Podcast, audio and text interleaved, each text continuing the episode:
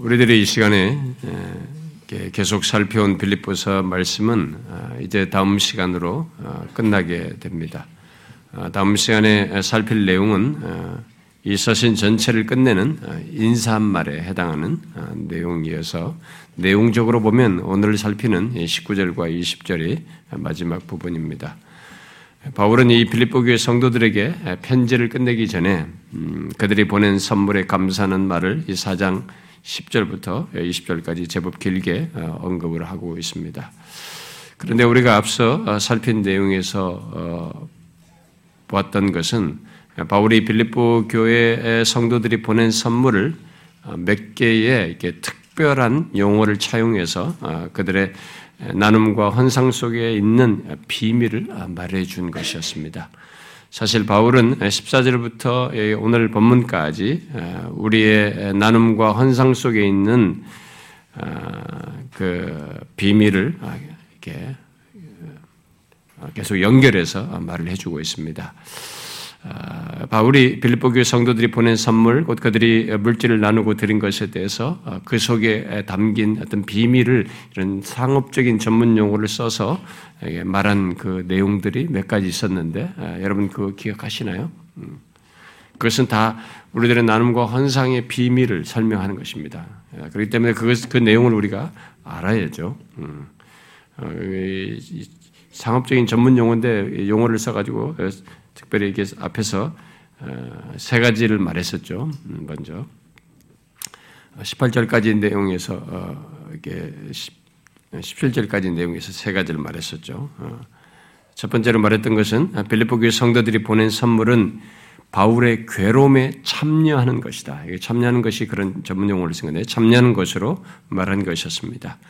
곧 바로 우리들의 나눔과 드림이 복음사에게 참여하는 것이요. 아, 특히 종말을 대비하여 복음을 전하는 사역 속에서 겪는 이 환란에 참여하는 비밀이 있다는 것을 괴로움에 참여한다라는 말로 설명한 것이었습니다. 그러니까 우리들의 나눔과 헌상에는 그런 의미가 그런 비밀이 같이 담겨져 있다는 거죠. 아, 그다음 두 번째로 말한 것은 빌립보 교회 성도들이 선물을 보낸 것을 두고 주고받는 내일에 참여했다라고 말을 했습니다. 그것은 우리들의 나눔과 드림이 이렇게 우리가 뭔가를 누구한테 주거나 이게 뭐 나누거나 이렇게 헌상을 하는 이 모든 것이 게 내가 준다라고 생각만 하게 되는데 그런 것만 있지 않고 거기에는 받는 일이 함께 참여하는 것이 내포되어 있다. 아, 그래서 결국 우리들이 영적인 것을 받고 어, 나누는 일이 나누는 일에 참여하는 것으로 이렇게 엮어서 말을 했습니다. 그래서 우리들의 그런 믿는 자의 환상에는 바로 그것이 있다는 거죠. 영적으로 받는 것이 없이 드리는 자들은 그것은 이방신들이 하는 행동 수준에 지나지 않는다는 것이죠. 그리고 세 번째로 말한 것은 빌립보 교회 성도들이 나누고 드리는 것을 너희에게 유익하도록 풍성한 열매라고 어, 말한 것이었습니다. 문자적으로 말하면은 너희의 계좌를 풍성하게 하는 어, 열매를 갖는 것으로 설명을 했습니다. 한마디로 말해서 우리의 나눔과 드림은 인정받지 못하는 일이 없이 반드시 하나님에게서 인정하시는 바가 있다라는 거죠. 그래서 이 땅에서 영적인 복을 받는 것을 넘어서서 내게 축적되어 드러나는 열매가 있다는 것을 그렇게 말을 했습니다. 그리고 이어서 앞선 시간에 18절을 통해서 빌립보교회 성도들이 드린 이 선물이 받으실 만한 아, 향기로운 제물이요 하나님을 기쁘시게 하는 것이라고 말한 것을 살폈습니다. 바울은 빌보교회 성도들이 거의 생각지 못한 사실을 얘기한 것이죠. 곧 우리들이 나누고 드리는 것은 그냥 물질을 나누고 드리는 것이 아니라 하나님께서 받으실 제물이요 향기로운 제물이며 하나님을 기쁘시게 하는 것이라고 하는 놀라운 사실을 설명해 주었습니다. 이 세 가지 표현은 우리들이 나누는 나눔과 헌상과 관련해서 항상 기억할 사실입니다. 받으실 만한 것을 해야 되고 그것이 하나님 앞에 들려지는 향기로운 제물이요 하나님을 기쁘시게 하는 것이라는 생각을 학 속에서 해야 된다는 것입니다. 저는 오늘날 예수 믿는 사람들이 과연 얼마나 이런 사실을 기억하면서 나누고 헌상하는지 궁금합니다. 분명 이 사단의 많은 방해와 유혹 속에서 자의적으로 하나님께서 받으실 만하지 않은 하나님께서 받으실 만하지 않은 그런 헌상, 또 향기로운 제물이라고 할 수 없는 그런 헌상, 하나님을 기쁘시게 하지 않는 헌상을 하는 사람들이 분명히 있을 것이라고 봐요. 그러나 누구든지 하나님을 아는 자는 하나님께 감사하지 않을 수 없고 또 헌상하지 않을 수도 없습니다. 그런데 하나님은 그것조차도 이방 종교인들이 하듯이 하는 것이 아니라 이방 종교에도 다 일종의 바치는 게 있어요. 드린다는 게 있습니다. 여러분, 이방 종교 중에 이단까지도 이, 이거 없는 종교 행위 안 하는 종교가 없어요. 모든 종교는 다 나름의 어떤 신에 대한 바친다는 게 있습니다. 그런데 성경은 우리가 그런 이방 종교에서 하는 것 어떤 수준으로 얘기하는 것이 아니고 그런 그들이 하듯이 하는 것이 아니라 하나님께서 받으실 만한 그런 마음과 방식으로 드릴 것을 말하고 그런 예물을 기뻐하신다고 말을 함으로써 무조건 드리는 것이 능사가 아니라는 것입니다. 들어오면서 무조건 헌금하면 헌금을 딱 집어넣는 이런 것들이 능사가 아니라는 거죠. 바울이 그것을 구체적으로 고린도후서 9장에서 말한 대로 인색함과 억지로 하는 것을 하나님은 기뻐하지 않는 것이죠. 받으실 만한 제물이 아닌 것입니다. 아, 우리는 감사하게도 최근에 이런 내용들을 살핀 것에 연결해서 지난 주일에 우리가 추수 감사절이어서 감사에 대해서 살폈습니다. 아, 예수 믿는 우리들은 하나님 하나님을 감사할 감사의 대상으로 알고 그에게 감사할 이유와 내용을 아는 사람들입니다. 누구나 다 하나님께서 주신 생명을 가지고 살기 때문에 감사해야 하지만 하진 않는단 말이에요. 그래서 그것이 심판의 사유가 되지만 우리는 감사하게도 하나님을 알므로써 감사의 대상이신 하나님을 알고 그 이유도 알고 그래서 감사를 하는 사람들이 되었습니다. 그래서 우리들은 아, 아, 신자로서 사는 한 하나님께 감사하지 않을 수가 없는 아, 그런 것을 분명히 알고 감사합니다. 그런데 그 감사의 행위와 삶 속에는 분명 우리에게 허락해서 주신 것들을 나누고 드리는 이 행위를 담고 있는 거죠. 감사는 말로만 하는 것이 아닙니다. 하나님을 찬양한다고 하는 것만으로 감사를 하는 것이 아닙니다. 그래서 어떤 사람에게 물질에 대한 이해와 태도의 변화가 생기고 감사하는 자가 되었다는 것은 그가 진실로 하나님을 알고 인정하게 되었다는 것이고 결국 회심한 사람이라고 하는 하나의 증거이기도 한 것이죠. 사실 변화된 사람이 아니면 어, 복받겠다는 그런 동기로 나누고 드리는 것은 할지 몰라요. 그러나 진실로 보이지 않는 하나님을 의식하고 그 하나님이 나의 모든 것을 주셨다는 것을 기억하고 그에게 감사한다, 그에게 헌상한다. 이것은 어, 변화된 사람이 아니면 사실 할 수가 없어요. 그런 진실한 감사는. 하나님은 사람들이 흔히 절간에서 어, 기와장에 보면 이게 기와에다가 이게 복 받게 해주세요. 가족 이름도 쓰고 점등할 때도 거기다 꼬리표에다가 자기들의 소원을 피고 그런 문구를 가족 이름과 함께 적어서 어, 뭔가를 이렇게 기대하는 수준의 이런 종교 행위 그런 기복적인 것을 어, 이렇게 그런 비슷한 동기로 이렇게 교회에다가 무슨 헌금도 하고 이렇게 하는 사람들도 있어요. 아셔야 합니다. 그것은 하나님께서 받으실 만한 예물이 아니에요. 하나님이 그런 뭐가 없어서 우리들에게 뭘 이렇게 헌상을 요구한다든가 이런 것을 예물을 요구한 적이 없습니다. 그 모든 헌상은 하나님과의 관계 때문에 하는 거예요. 관계의 표시고 그것을 확인하는 것들이고 드러내는 것들입니다. 그러므로 누구든지 하나님을 알고 믿는 자, 곧 참으로 예수 그리스도를 믿는 자는 자신의 나눔과 헌상이 진실로 하나님께서 받으실 만한 것이요 향기로운 제물인지 하나님을 기쁘시게 할 만한 것인지를 항상 생각해야 됩니다. 아, 하나님께 감사치 않고 헌상하지 않을 것이면 몰라도 예수 믿는 자로서 그것을 해야 되고 할 수밖에 없는데 그걸 해야 한다면 반드시 그렇게 헌상을 해야 됩니다. 다른 식으로 하면은 내게 득될 것도 없어요. 음. 자, 그런데 사도 바울은 어, 여기 이제 빌립보서에서 빌립보 교회 성도들이 보낸 이 선물과 관련해서 오늘 우리가 살피려고 하는 19절과 20절에서 한 가지 사실을 더 덧붙여서 말하고 있습니다. 그것은 그들의 기꺼운 나눔과 헌상에 대해서 하나님의 축복의 확신을 말하고 있습니다. 이미 바울은 우리의 나눔과 헌상은 주고 받는 것으로 주, 주는 것으로 끝나지 않고 반드시 선행적으로 받는 것이 있고 그 위에도 받는 것이 있다는 것을 시사했습니다. 그리고 하늘 계좌에 쌓는 것이 있다고 말을 했어요. 그러나 앞선 모든 내용에 연결해서 바울은 본문에서 이 빌립보 교회 성도들의 기꺼운 진실한 나눔과 헌상에 대해서 확신에 찬 결론적인 선언을 해주고 있습니다. 일종의 약속에 해당하는 것이기도 하고 선언을 하고 있습니다. 곧 나의 하나님이 그리스도 예수 안에서 영광 가운데서 그 풍성한 대로 너희 모든 쓸 것을 채우시리라 이렇게 말하고 있어요.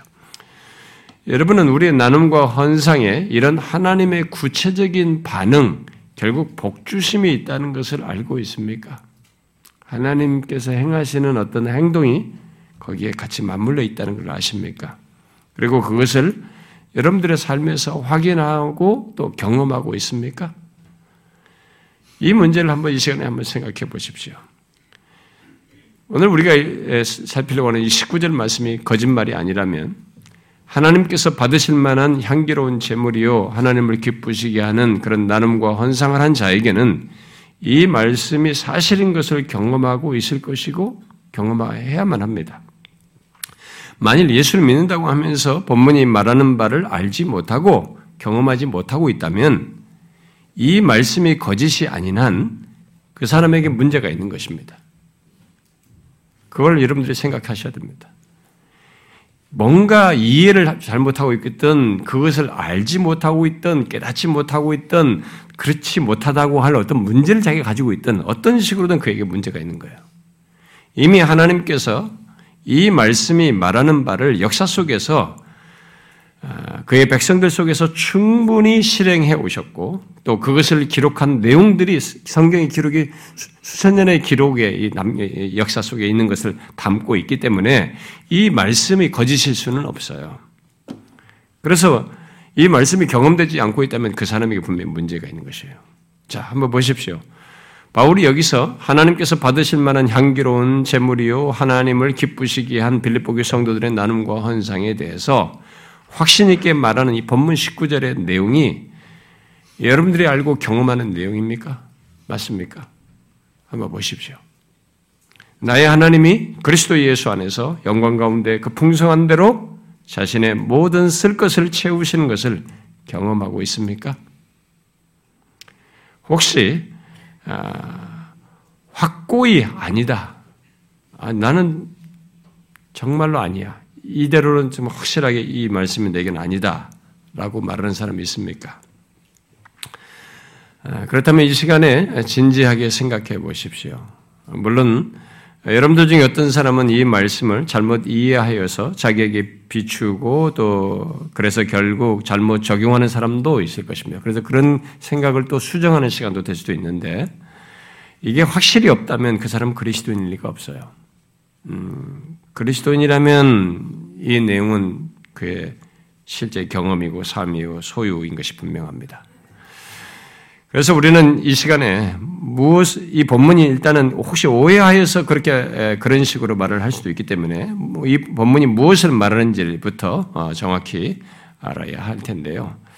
아, 그렇지만 먼저 바울이 지금 이 말씀을 어떤 내용과 연결해서 말하는지를 보면서 자신이 진실로 경험하는지를 여러분들이 확인해 보셔야 합니다. 저는 이 성경의 모든 진리를 이렇게 추상적으로 듣고 실제성이 없는 자신의 현실과 동떨어진 것으로 알고 믿는 그것만큼 파괴적인 것이 없다고 봐요. 왜냐하면 그 사람은 예수를 믿어도 일단 이방 종교처럼 이 종교적인 행위로서 하나님을 알고 있다는 거거든요.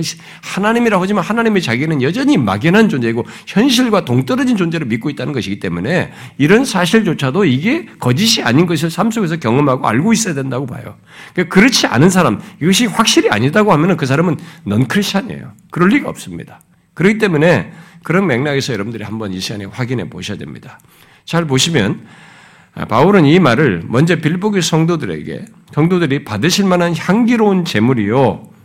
하나님을 기쁘시게 한 나눔과 헌상을 한 것에 연결하고 있기 때문에 먼저 이것부터 우리가 체크를 해야 됩니다.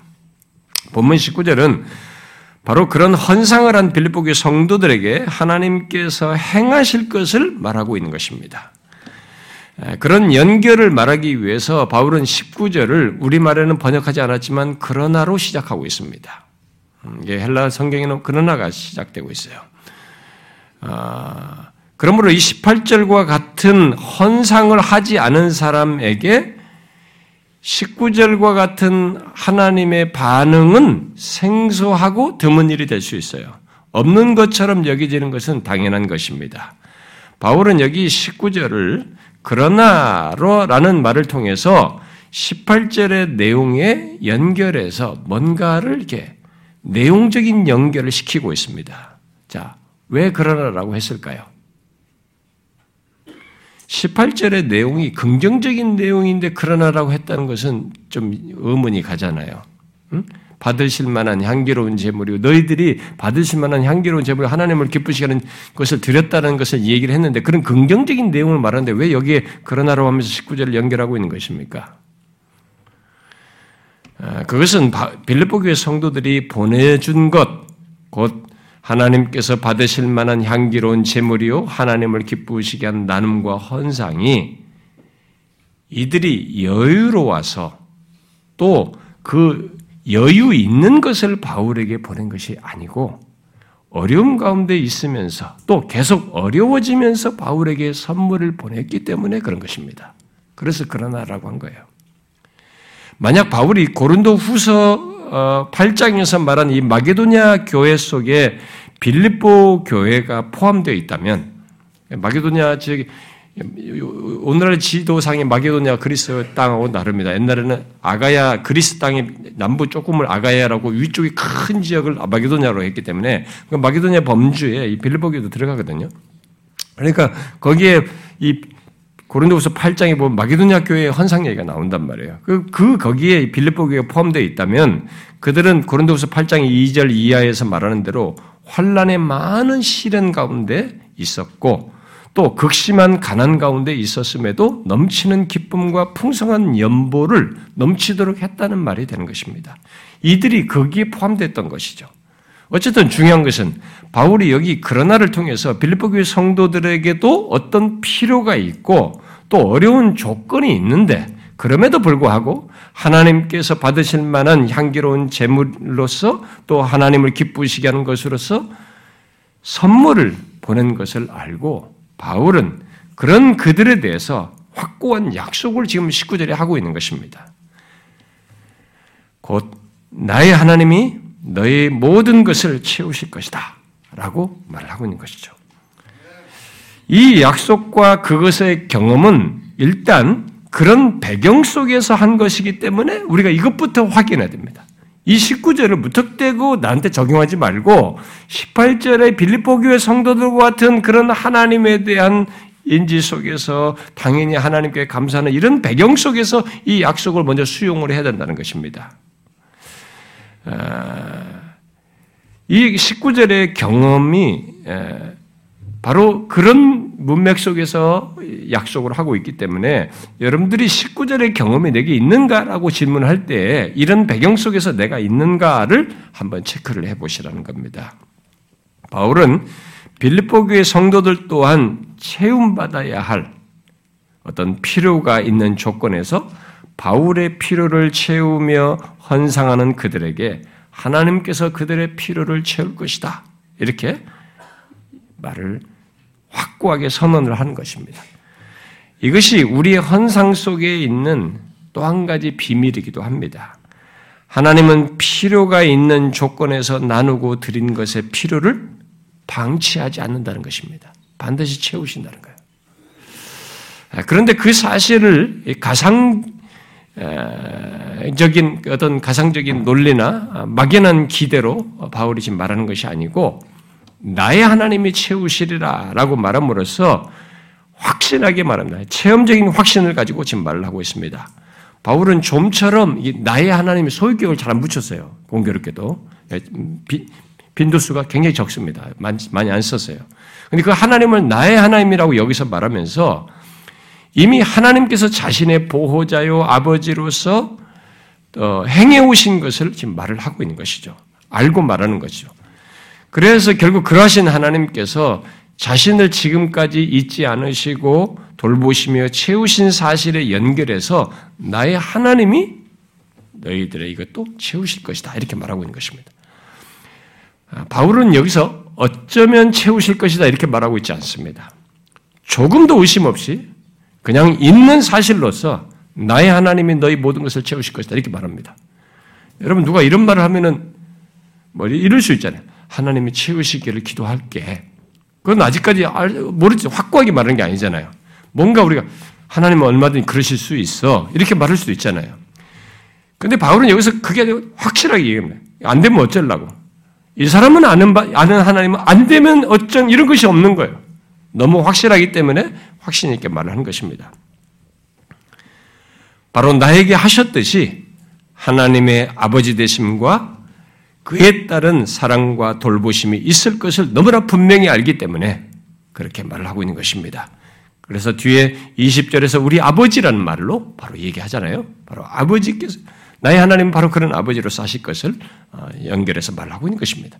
그러므로 그가 나의 하나님이 채우실 것이라라는 이 말 속에는 자신은 하나님의 능력과 돌보심 아래 있어 왔고 그런 삶을 살아왔고 자신의 삶에서 그의 손을 벗어나는 일은 한 번도 없었고 아무것도 없었다는 확신이 깔려 있습니다. 그리고 그 하나님께서 빌립보 교회 성도들에게도 똑같은 하나님으로서 쓸 것을 채우실 것이다 라고 믿고 말하는 것입니다. 여기 채운다는 것은 앞에 18절에 풍족하다라고 번역한 말과 같은 말이에요. 그러니까 채우신다는 것은 부족함이 없도록 만족하도록 채우신다. 족하게 하신다는 것입니다. 충족하게 하신다는 겁니다. 자, 여러분 이런 말씀을 아우 하나님께서 풍족하게 채우신다. 우리의 모든 것 필요를 쓸 것을 채우신다. 이 내용은 이런 선언은 우리가 굉장히 위로가 되잖아요. 힘이 되지 않습니까? 아, 이 기복신앙을 가진 사람들에게는 이 문구가 할렐루야라고 말이죠. 집에서 딱 붙여놓고 이 문구만 딱 붙여놓고 싶을 정도로 너무 이렇게 와닿는 점 그리고 기대를 부풀게 하는 그런 내용이죠. 아, 그러나 우리는 여기서 바울이 무엇을 채워 주실 것이라고 말하는지를 엮어서 어, 놓치지 말고 보아야 합니다. 무엇이라고 말해요? 너희 쓸 것이에요. 너희 모든 쓸 것입니다. 아, 흔히 사람들이 여기 하나님께서 너희 모든 쓸 것을 채우시라고 말한 것을 잘못 적용합니다. 잘 보십시오. 바울은 여기서 너희가 원하는 모든 것이라고 말하고 있지 않습니다. 보통 우리들은 나의 충족, 채우신다. 이게, 음? 아까 풍족하다. 그랬잖아요. 18절에 풍족하다고 번역됐다고 하잖아요. 그러니까 풍족 또는 충족 또는 만족, 채움받은 것, 이런 것의 기준을 우리는 어떤 식으로 생각하냐면 내가 원하는 것을 얻는 것으로 기준을 생각, 이 단어와 이 개념을 생각합니다. 여러분도 그렇지 않아요? 근데 오늘 본문은 그 기준이 아니라는 걸 먼저 아셔야 됩니다. 충족, 만족, 채움받는다, 채우시는 것을 내가 원하는 것을 얻는 것으로 말하고 있지 않다는 것입니다. 바울은 하나님께서 우리들이 원하는 것을 기준으로 해서 채워준다고 말하지 않고 우리의 모든 쓸 것을 채우신다. 이렇게 말하고 쓸 것, 바로 필요를 채우신다라고 말하고 있습니다. 종종 요한복음 14장에 언급된 예수님의 말씀을 잘못 이해할 때 이런 것과 연결해 잘못 어, 인용하기도 하잖아요. 예수님께서 이런 말씀하셨죠. 너희가 내 이름으로 무엇을 구하든지 내가 행하리니. 또 내 이름으로 무엇이든지 내게 구하면 내가 행하리라. 이렇게 말씀했어요. 거기서 무엇이든지를 사람들이 되게 중요하게 생각해요. 그래서 내가 원하는 것으로 이 무엇이든지를 이해하려고 합니다. 그러나 그 말씀에서 무엇이든지는 아버지로 하여금 아들로 말미암아 영광을 받으시는 것으로 연결해서 말을 하고 있다는 것을 놓치면 안 되는 것입니다. 그러므로 결국 아들의 원하심과 뜻에 일치되는 것을 구함으로써 하나님 아버지께서 영광을 받으시는 것을 말하고 있는 것입니다. 그러므로 무엇이든지는 나의 원함이 기준이 아니고 거기서도 똑같이 주님의 원하심과 연결되어 있어요. 연결된 무엇인 것입니다. 하나님은 우리들이 원하는 것을 채워주시는 어, 결국 나에게 귀속된 알라딘의 램프 같은 뭐 그런 신이 아닙니다. 오히려 하나님은 우리의 삶의 주권을 가지고 우리의 모든 필요를 살펴 아시고 채워주시는 분이십니다. 그래서 예수님께서도 어, 마태복음 6장에서 먹고 마시는 것으 로 말하는 우리들의 삶의 필요를 말씀하시면서 너희 하늘 아버지께서 이 모든 것이 너에게 있어야 할 줄을 안다 이렇게 말씀하셨어요. 우리에게 있어야 할 사실이 있어야 할 그 사실은 바로 이것이죠. 아, 바로 하나님은 내가 원하는 것을 기준으로 채우시는 분이 아니라 우리의 모든 쓸 것을 채우시는 아버지시다는 것입니다. 그러면 여기 모든 쓸 것은 무엇을 말하겠어요? 그것은 하나님께서 빌립보 교회 성도들을 통해서 바울의 모든 필요를 채우셨던 것처럼 채우셨던 것과 같은 것입니다. 바로 그들에게 있어야 하는 것, 곧 모든 필요인 것이죠. 이 필요에는 모든 필요라고 했기 때문에 영적인 필요를 포함해요. 영적인 필요뿐만 아니라 지금 바울이 여기서 감옥에 갇혔는데 속은 죽을 것 같은데 그냥 물질적인 채워줬다고 그것으로 만족해 하지는 않을 것이란 말이에요. 자종 얘기를 꺼냈기 때문에. 그래서 이 모든 필요는 영적인 필요를 기본적으로 내포합니다. 이것이 굉장히 큰 덩어리예요, 사실은. 근데 그것만이 아니라 바울이 보낸 이 선물처럼 물질적인 필요까지 채우시는 것을 모든 필요로 얘기를 하는 것입니다. 그런데 여기서 더 중요한 것은 그 모든 필요를 누가 판단하는가라는 것입니다. 누가 판단한다는 걸 기억하고 있습니까? 놀랍게도 우리가 아닙니다. 하나님이십니다. 바로 이 부분이 우리들이 삶 속에서 혼란을 겪고 어려움을 겪는 것입니다. 예수 믿는 사람들이 이런 말씀들을 적용하면서 대부분 혼란을 겪는 게 바로 이런 것이에요. 우리들은 내가 생각하기에 지금 이 상황, 이 현실에서 필요한 것은 이것입니다. 저것입니다. 라고 우리는 판단하고 생각을 하면서 그래서 빨리 내가 생각하는 이것들을 해결해 주십시오. 그것이 빨리 해결해야 되는데 그래서 해결되지 않은 그 경험을 했을 때 내가 생각하는 이것저것이 빨리 해결되고 필요가 채워지지 않았을 때 이 말씀이 나한테 성취가 안 됐다. 하나님이 이 말씀을 나에게 안 지키고 있다라고 자꾸 판단하는 것입니다. 오해를 하는 것입니다. 그렇지 않아요. 만약에 그럴 것이면은 앞에 11절과 12절에서 바울이 말한 것은 모순되는 것입니다. 그가 앞에서 말하기 뭐랬습니까? 자신이 판단하는 필요를 하나님께서 채워주시는 것으로 말할 때, 내, 그 채워주신 걸 내가 판단하는 필요를 채워주신다고 했다고 하면, 앞에서 비천에 처할 줄도 알고, 배고픔에 처하기도 하고, 궁핍에 처한다는 말이 말이 안 되는 것입니다. 그렇죠? 그런 조건에서 자족하기는 커녕 내가 지금 배고프면 배고픔에 대한 체험은 먹을 것이에요. 궁핍에 대한 필요는 궁핍이 빨리 해결되는 것입니다. 그런데 거기서 그는 그것을 그 상황에 처하면서도 오히려 만족했다. 이렇게 말을 하고 있단 말이에요. 그래서 여기서 지금 중요한 것이 우리들과 오해하지 말아야 될 것이 이 채우시는 이가 누구냐라는 거예요. 그 필요를 판단하시는 분이 누구냐라는 것입니다. 결국 누가 우리의 모든 필요를 판단하시고 주신다는 것입니까? 하나님이십니다. 이 사실을 인정하는 것이 믿음이에요. 이 사실을 보는 것이 믿음인 것입니다. 이 사람이 하나님을 아는 사람이에요. 그런데 흥미로운 것은 바울이 그런 궁핍에 배고픔에 처했을 때도 때만 때 자신에게 능력 주시는 자 안에서 영적인 체험이 있어서 그러니까 우리가 생각할 때는 아니 채우신다 모든 필요를 채운다 그러는데 이 사람이 그러면 궁핍하고 어, 배고플 때는 먹을 걸 주고 궁핍한 상황을 해결해 줘야 되는데 안 채워줬잖아. 이 말씀은 지금 자기 모순된 말을 하고 있잖아. 이렇게 할지 모르지만 바울은 앞에서 말해서 채움 받았다고 말하는 거예요. 배고프고 궁핍에 처하는데도 자신에게 능력 주시는 자 안에서 영적인 체험이 있어서 이 환경이 배고픔이나 궁핍이 자기를 압도하지 않았어요. 중요한 것은 사람이 만족하는 거예요. 여러분, 아무리 물질을 많이 가져도 배부를 많이 먹어도 만족하지 못하면 꽝인 것입니다. 하나님이 채우신 것 속에서 이 사람은 경험했어요. 그게 중요치 않을 정도로 거기에 자기 그것에 자기가 흔들림 받지 않을 정도로 충분히 만족했습니다. 그래서 자족했다고 그런 거예요. 진짜로 나의 하나님이 모든 필요를 채우신다는 것을 경험했던 것입니다.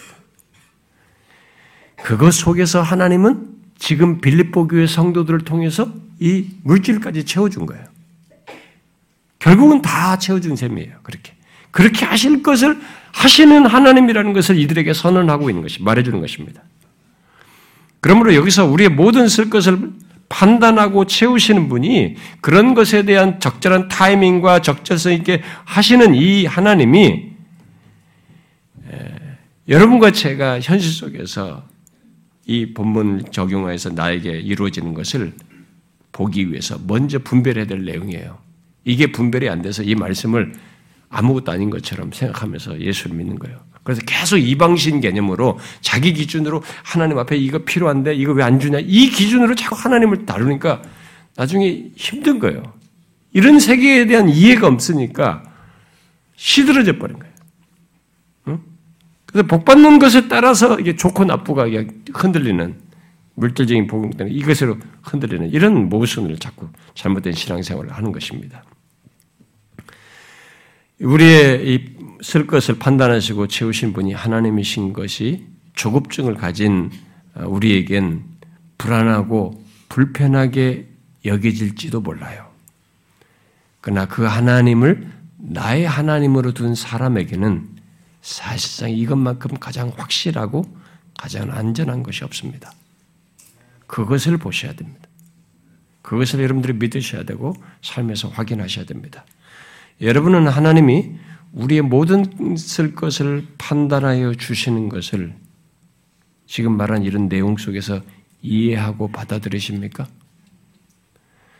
마치 예, 아이들이 이것이 필요하다, 저것이 필요하다 막 하는 것과 부모된 여러분들이 이 아이가 필요한 것을 판단하는 것의 차이와 같은 것이에요, 여러분. 우리가 필요하다고 판단하는 것하고 하나님이 필요하다고 판단하는 것은 다르나요? 다를 수 있습니다.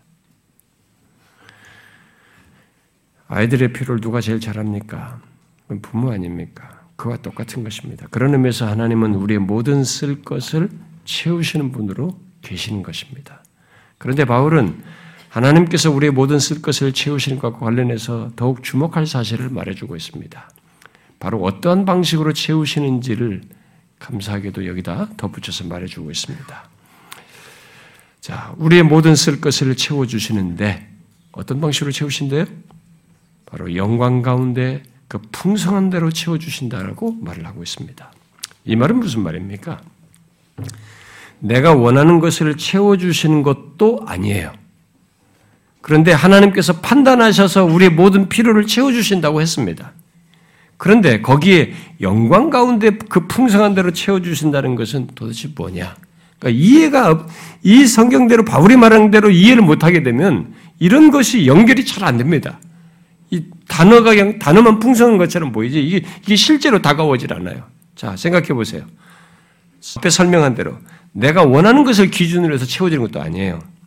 하나님께서 판단해서 우리의 모든 필요를 채우신다고 했습니다. 그런데 거기에 그렇게 하는 것을 영광 가운데 그 풍성한 대로 채우신다고 말을 하고 있습니다. 이게 무슨 얘기입니까? 저는 바로 이 말씀이 예수 믿는 우리들이 눈 떠야 할 놀라운 사실이라고 봅니다.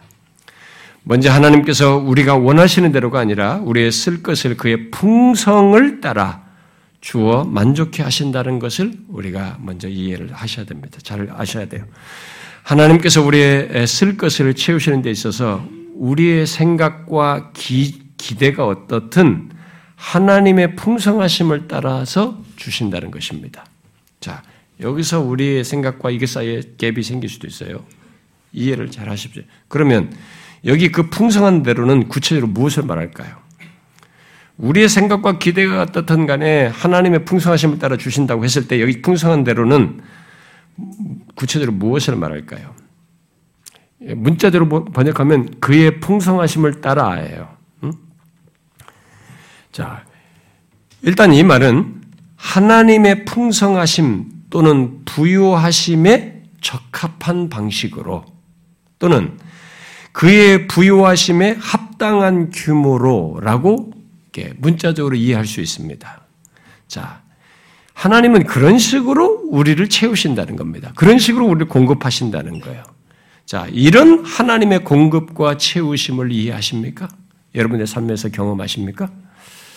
하나님께서 우리의 모든 필요를 채우시는 것이 그의 부유하심에 걸맞는 방식으로 또는 그의 풍성하심에 합당한 규모로 한다는 것입니다. 여러분은 이것을 아세요?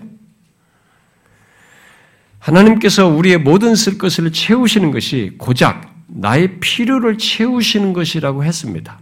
고작이란 말은 우리들의 개념을 빈자에서 쓰는 말이에요. 자, 나의 필요를 채운 것인 것이라고 해놓고 하나님의 부유하심에 걸맞게 채우신다는 걸 라고 말을 하는 것은 도대체 무엇을 말할까요? 이것을 이해하십니까? 여러분 이것을 이해하세요? 혹시 나의 필요를 채우시는 것이 하나님의 부유하심에 걸맞게 채우셨다는 것이 아, 이해가 안 된다. 내 현실 경험 속에서 이게 와닿지 않는다라고 하시나요? 그렇다면은 그는 하나님의 풍성하심 또한 내가 생각하는 기준으로 그것도 주로 물질적인 기준으로 판단하고 있기 때문에 그렇습니다. 이 말이 매치가 안 되는 것은 그 사람이 하나님의 풍성하심을 풍성하심을 내가 생각하는 기준으로 특별히 물질적인 기준으로 판단하고 있기 때문에 그래요.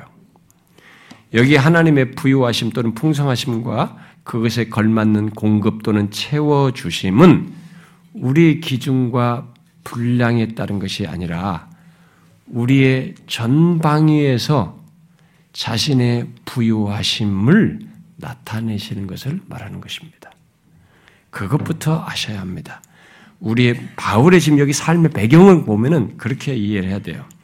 우리의 문제는 이것을 주로 물질적인 기준으로만 봄으로써 잘못 본다는 것입니다. 이 하나님의 부유하심.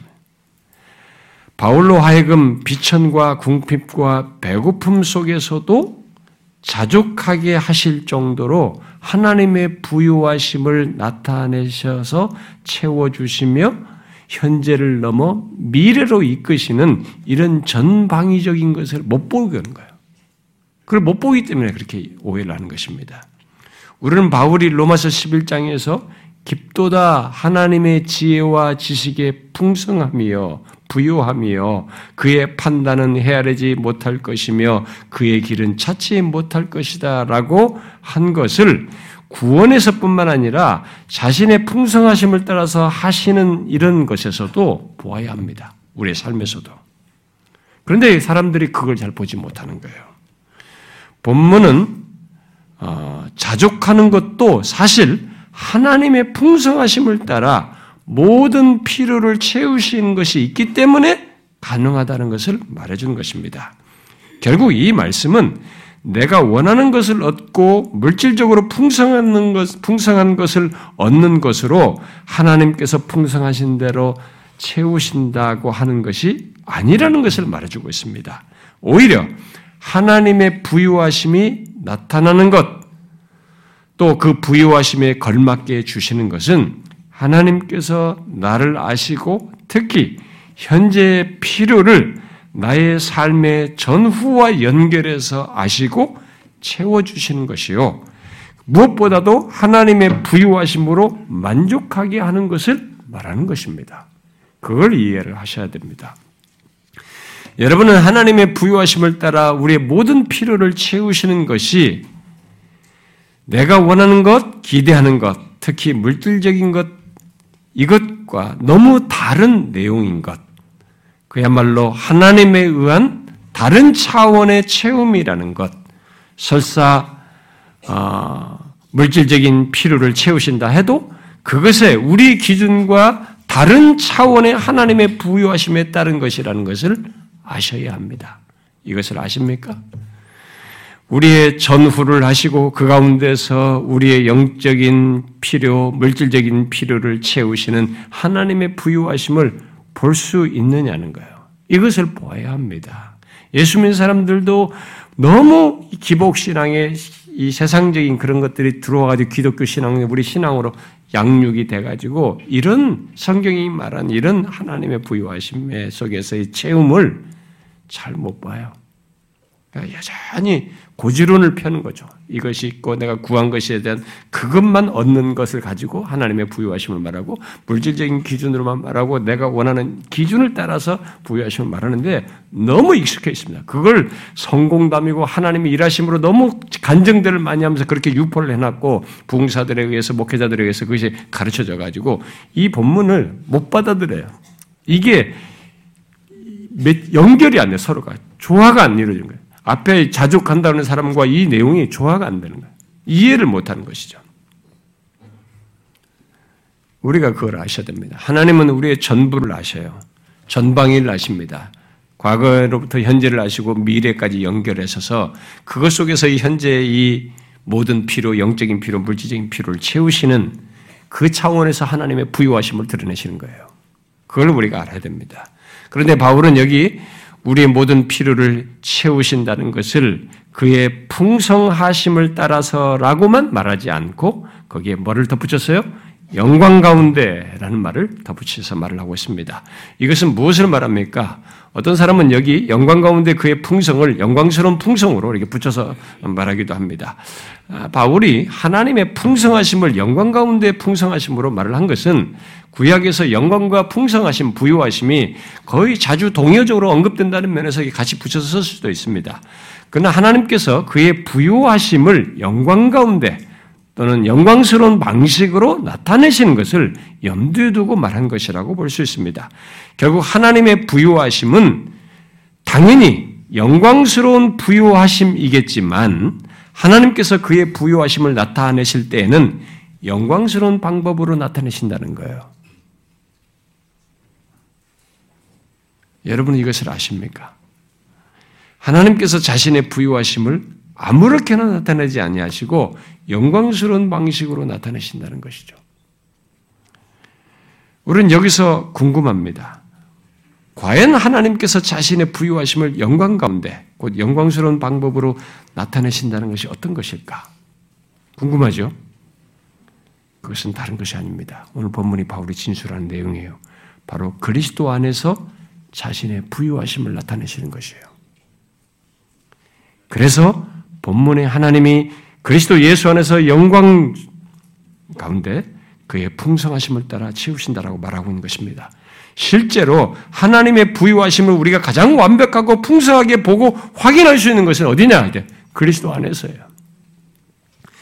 하나님께서는 자신의 부유하심을 오직 그리스도 안에서 드러내시며 베푸시고 있는 것입니다. 하나님의 부유하심의 실체는 아무 조건에서나 드러나고 베풀어지는 것이 아닙니다. 그것은 영광 가운데서만 또 영광스러운 방법으로만 베풀어질 수 있는데 그것이 바로 예수 그리스도예요. 안에서예요.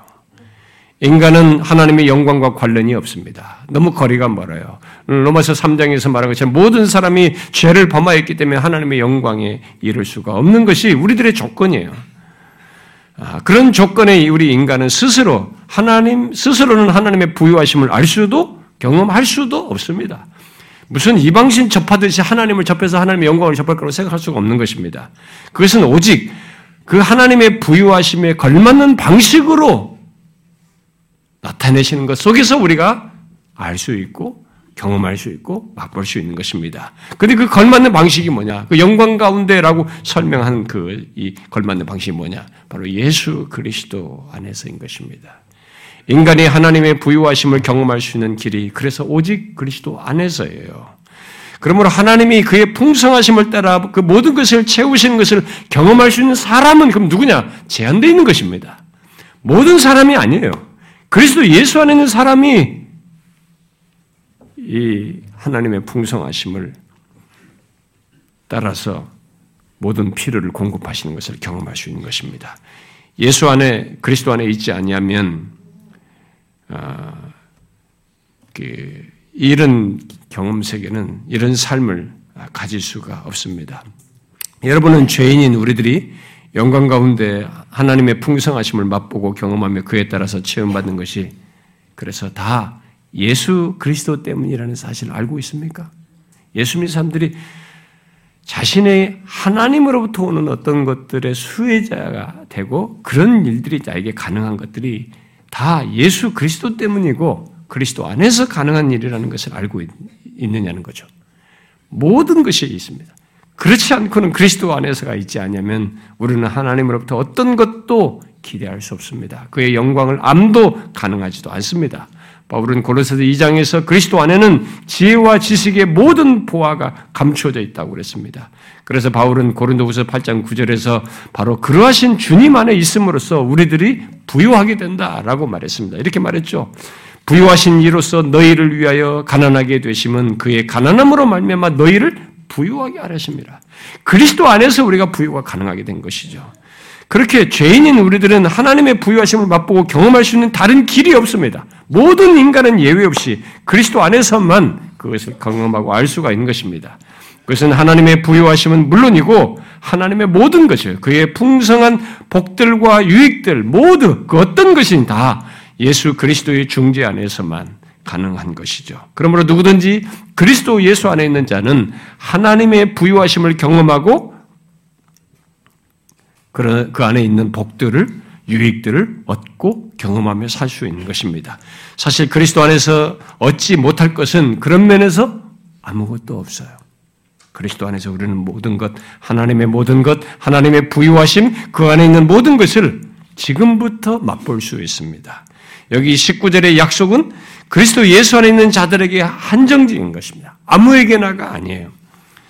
지난주에 언급했듯이 악인이든 선인이든 모두 하나님의 보편적인 자비하심 곧 일반 은총이 베풀어져서 그들을 받습니다. 설사 살인범이라 할지라도 하나님의 일반 은총 속에서 생명을 유지하며 살아갑니다. 그러나 하나님의 풍성하심을 따라 모든 쓸 것을 공급하시는 것은 오직 그리스도 예수 안에 있는 사람에게만 가능한 얘기입니다. 얼마든지 사람들은 하나님의 일반 은총 안에서 이 세상에서 먹고 마시며 나름의 물질적인 부를 경험하고 건강하게 살수 있어요. 그러나 그가 알고 경험하는 하나님의 일반적인 자비하심, 그가 알고 있는 하나님은 하나님의 일반적인 자비하심, 일반 은총밖에 되지 않습니다. 그게 끝이에요. 그러나 그리스도 예수 안에 있는 자는 하나님의 풍성하심을 따라 영적인, 물질적인 모든 필요를 공급받습니다. 설사 바울처럼 감옥에 갇혀 있어도 그리스도 예수 안에 있는 자에는 그 상황에서도 하나님의 부유하심을 경험하고 부유하심이 경험하고 부유하심을 따라 제공되는 공급되는 것에 따라서 자족하게 되는 거예요. 그럴 수 있나? 분명 힘들어서 죽는 소리 해야 되는데 어떻게 거기서 자족할 수 있냐? 거기서 어떻게 찬송을 하며 기쁘다는 말을 할 수 있느냐? 이해가 되지 않는 이 경험을 하게 되는 것입니다. 그러므로 그리스도인의 삶은 이 세상 기준으로는 평가할 수 없는 것이 있어요. 예수 믿는 우리는 이것을 정확히 알아야 됩니다. 이 세상 기준으로는 겉으로 드러난 것들, 곧 물질의 많고 적음, 지위의 높고 낮음, 실력과 여타의 능력의 유무를 가지고 말을 하지만 그리스도 예수 안에 있는 우리들의 삶은 우리의 모든 쓸 것, 그 중에서도 어느 작은 것 하나까지 하나님의 풍성하심에 따른 삶이라는 면에서 비밀한 삶이에요. 하나님의 풍성하심에 따른 삶이라는 내가 가지고 경험하는 이 모든 것이 많고 적음의 이런 분량이 내가 잘나서 갖는 문제가 아니고 세상적인 기준으로 아니라 그것에 따라서 갖는 것이어서 비밀한 삶입니다. 자족도 그런 배경 속에서 있는 것이어서 이 세상이 그런 삶을 이해하지 못하는 것입니다. 여러분은 자신의 삶이 그렇게 비밀한 삶인 것, 곧 하나님의 부여하심에 따라 공급받는 삶이라는 것을 아십니까? 아니, 그런 삶의 가치를 여러분들이 아십니까? 그래서 이 세상의 어떤 것과도 비교할 수 없는 존재와 삶을 신자 되어서 갖고 있다는 것을 아십니까? 그러니까 잘못된 기준으로 자꾸 비교하고 판단해서 자기의 삶을 평가하지 말아야 됩니다. 이 세상 사람들이 흔히 갖는 기준으로 많고 적은 거 높고 낮음으로 이런 분량으로 자꾸 평가하는 그 기준에서 벗어나야 돼요. 바울은 그런 하나님의 보호와 공급, 채우심이라는 놀라운 사실에 비추어서 곧바로 하나님께 영광을 돌리고 있습니다. 20절에 그렇죠? 하나님, 곧 우리 아버지께 세세무궁하도록 영광을 돌리지어다. 이 편지가 진행되고 있습니다. 근데 이 말을 하면서 이 사람은 곧바로 하나님께 영광을 돌리고 있습니다. 그리스도 안에서 바울뿐만 아니라 너희 모든 그리스도인들 쓸 것을 채우시는 하나님을 바울은 우리 아버지라고 말을 하면서 그렇게 그리스도 안에서 우리를 돌보시고 공급하시는 하나님 그는 우리의 아버지이시다. 그에게 영광을 돌려야 된다. 돌릴 것이다. 이렇게 말한 거죠. 예수님께서 마태복음 7장에서 하늘에 계신 너희 아버지께서 구하는 자에게 좋은 것을 주시지 않겠느냐라고 했는데 바울은 그 하늘 아버지께서 우리의 모든 쓸 것을 그의 풍성하심을 따라서 채우신다는 것으로 인해서 그 사실을 말하자 이 사람의 마음은 다시 부풀었습니다. 세세무궁토록 그 하나님께 영광을 돌려 이 아버지께 영광을 돌리라라고 말을 하고 있는 것입니다. 그리고는 진실로 그러해야 한다는 음, 한다는 이 확인과 확신의 표현으로서 아멘 바로 거기에 그렇게 덧붙였어요. 여러분은 자신의 일상 속에서 어, 하나님의 풍성하심을 따라 모든 필요를 공급하시는 이 하나님을 생각하며 그에게 영광을 돌립니까? 한번 여러분들이 이런 부분에서 보십시오. 나의 삶의 필요를 공급하시는 것에서 또 그런 삶의 배경 속에서 영적인 필요까지 채우시는 것에서 하나님의 부유하심이 나타나신 것을 보며 하나님께 영광을 돌리느냐는 거예요. 거의 아, 의식하지 않으면서 살고 또 그런 세세한 일상에 이런 나에게 체험받는 이런 문제는 하나님께 영광을 돌릴 만한 그런 특별한 것이 아니라고 생각하면서 하지 않고 있지는 않습니까? 사건적으로 큰 일이 해결됐으나 내가 원했던 오랫동안 기도했던 것이 뭐가 성취되었거나 이랬을 때나 하나님께 영광을 돌리는 문제로 생각하고 있지는 않습니까? 바울은 그렇지 않습니다. 이런 모든 삶에서의 필요를 채우시는 이 사실이 지금까지 쉼없이 사건적으로 몇 가지 큰 항목이 아니라 쉼없이 있어온 이 하나님을 언급하자마자 이 하나님께 이런 아버지께 영광을 돌리라고 말을 한 것입니다. 바울은 이 성령을 말하고 있을 그 조건이 감옥이에요. 감옥에서 이 성령을 하고 있는 것입니다. 자기뿐만 아니라 빌립보 교회 성도들에게도 하나님께서 그의 풍성하심을 따라서 피로를 채우신다는 사실을 상기하자마자 하나님께 영광을 돌리지 않을 수가 없었던 것입니다. 어떤 사람은 너무 평범한 것을 크게 생각하는 거 아니냐라고 할지 모르겠습니다. 그러나 중요한 것은 하나님의 풍성하심을 따라 공급받으며 산다는 것입니다. 하나의 단회적이고 일시적인 것이 아니라 지속적으로 삶 전체가 그 이런 공급 속에서 이루어지고 있고 지나가고 있다는 것입니다. 그래서 그분께 영광을 돌리지 않을 수가 없다는 것입니다. 저는 오늘 말씀을 통해서 우리들이 세 가지를 확인해야 된다고 생각합니다. 첫째는 자신은 19절의 약속의 대상자인가 하는 것이에요. 여러분들이 그것을 꼭 됩니다. 곧 그리스도 예수 안에 있는 자로서 그러나가 뜻하는 바대로 설사 환란에 많은 시련이 있고 극심한 가난이 있다 할지라도 하나님께 받으실 만한 향기로운 재물 하나님을 기쁘시게 하는 나눔과 헌상을 하는 자인가라는 것을 생각하셔야 됩니다. 이 19절은 그런 문맥 속에서 말하고 있기 때문에 나는 그런 사람인가를 먼저 체크를 하셔야 되고 어, 두 번째는 하나님의 영광 가운데 풍성하심, 하나님의 풍성하심을 자신의 모든 어, 필요를 공급하시는 것에서 보는가? 자신의 삶에서 자신의 이 삶의 필요를 공급하시는 이것 속에서 하나님의 풍성하심으로 말미암아서 있게 된 것을 보는가 하는 것이에요. 이 세상 기준과 내가 원하는 바, 원하고 바라는 것을 기준으로 하지 않고 나의 모든 필요를 공급하시는 것에서 하나님의 영광스러운 부유하심이 예, 자기에게 나타나는 것을 보는가 하는 것이죠.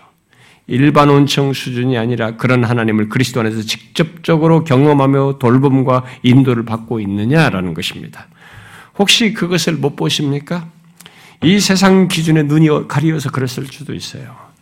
여러분 그리스도 예수 안에 있는 그 복된 특권 하나님의 부유하심이 우리의 모든 필요를 공급하신 것에 나타나는 것을 보셔야 합니다. 그런데 이게 쉽지 않을 수 있어요. 우리는 어려서부터 가치관 자체가 이런 지금 성경이 말한 이런 하나님의 세계 속에서의 공급, 하나님에서 있게 된 이 세계를 안 바가 없었기 때문에 이것으로 그 사실을 인지하고 분별한다는 것 자체가 어려울 정도로 우리는 쩌들려 있어요. 우리가 눈에 보이는 것으로 이 세상 기준으로 가, 눈이 가리고서 판단하는 게 익숙해 있기 때문에 이것을 못 봅니다. 오히려 하나님이 이렇게 피를 공급하신다는 것도 이전에 내가 가지고 있던 기준을 가지고 못 미친다라고 판단해서 이것을 가볍게 영광 돌릴 만한 내용으로 취급하지 않는 것이 우리예요.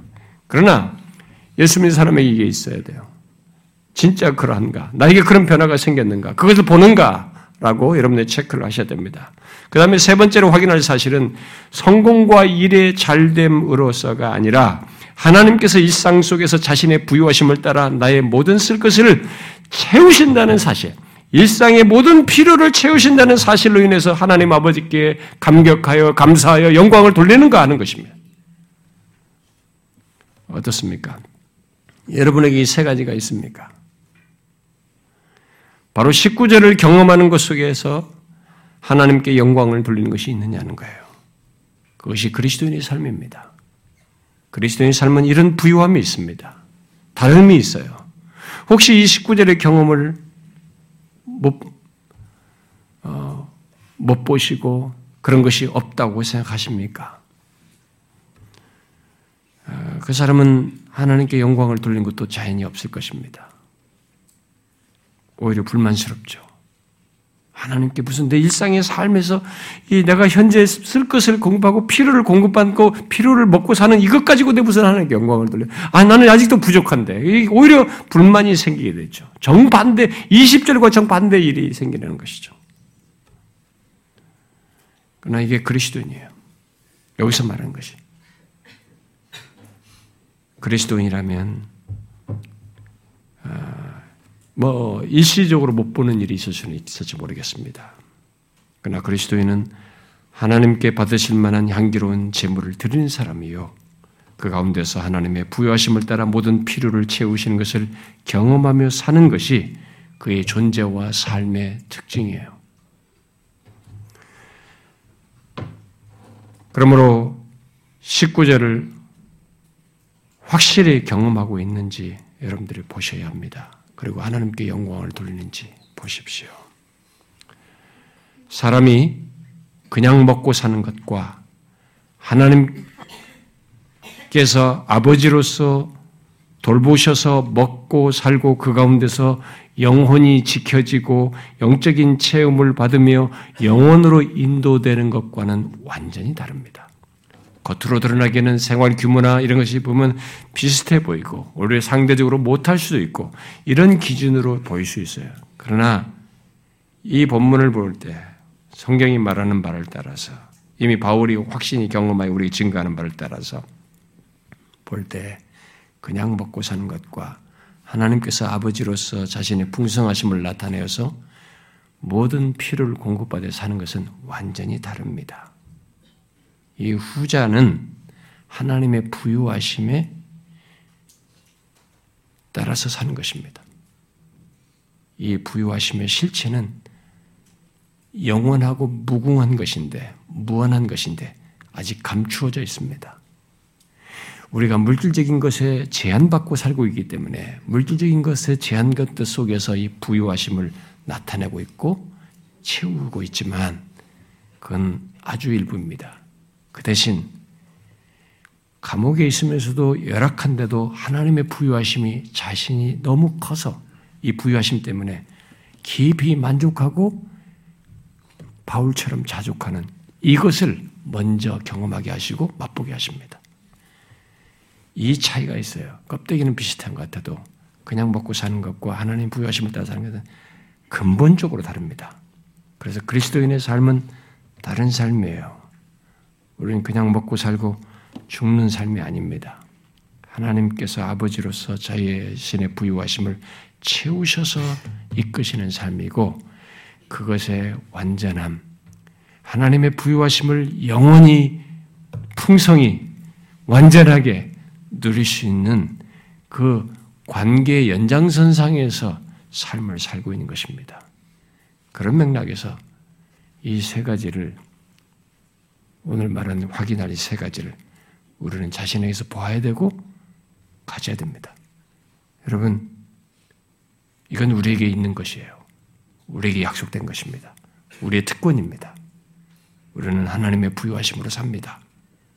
그것을 보십시오. 그것을 경험하셔야 됩니다. 저와 여러분이 이런 부분에서 눈을 떠서 이 은혜의 세계를 알고 남들보다 더 많이 준 것, 이 부유하심 속에서 그것을 평가하셔야 됩니다. 많이 가진 것, 부유하심 속에서 보고 사용할 줄 알아야 됩니다.